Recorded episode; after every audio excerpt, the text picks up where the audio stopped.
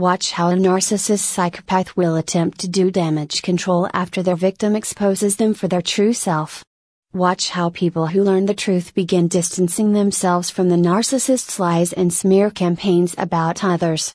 It isn't surprising how such great lengths the narc will attempt to go in order to quickly grab the next available mask.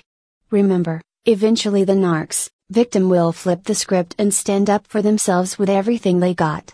All narcs will use such lines as, oh it's just drama.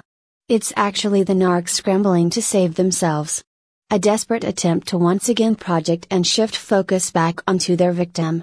Problem is, once the narc is exposed for their true demon self, it's too late to grab another mask. Your true narcissistic self is exposed for everyone to see. A narcissist psychopath is the most miserable person you will ever meet. They have no empathy. They have no heart. They cannot feel. If you let them, they will bury you alive. That is, if you let them. Evil never wins.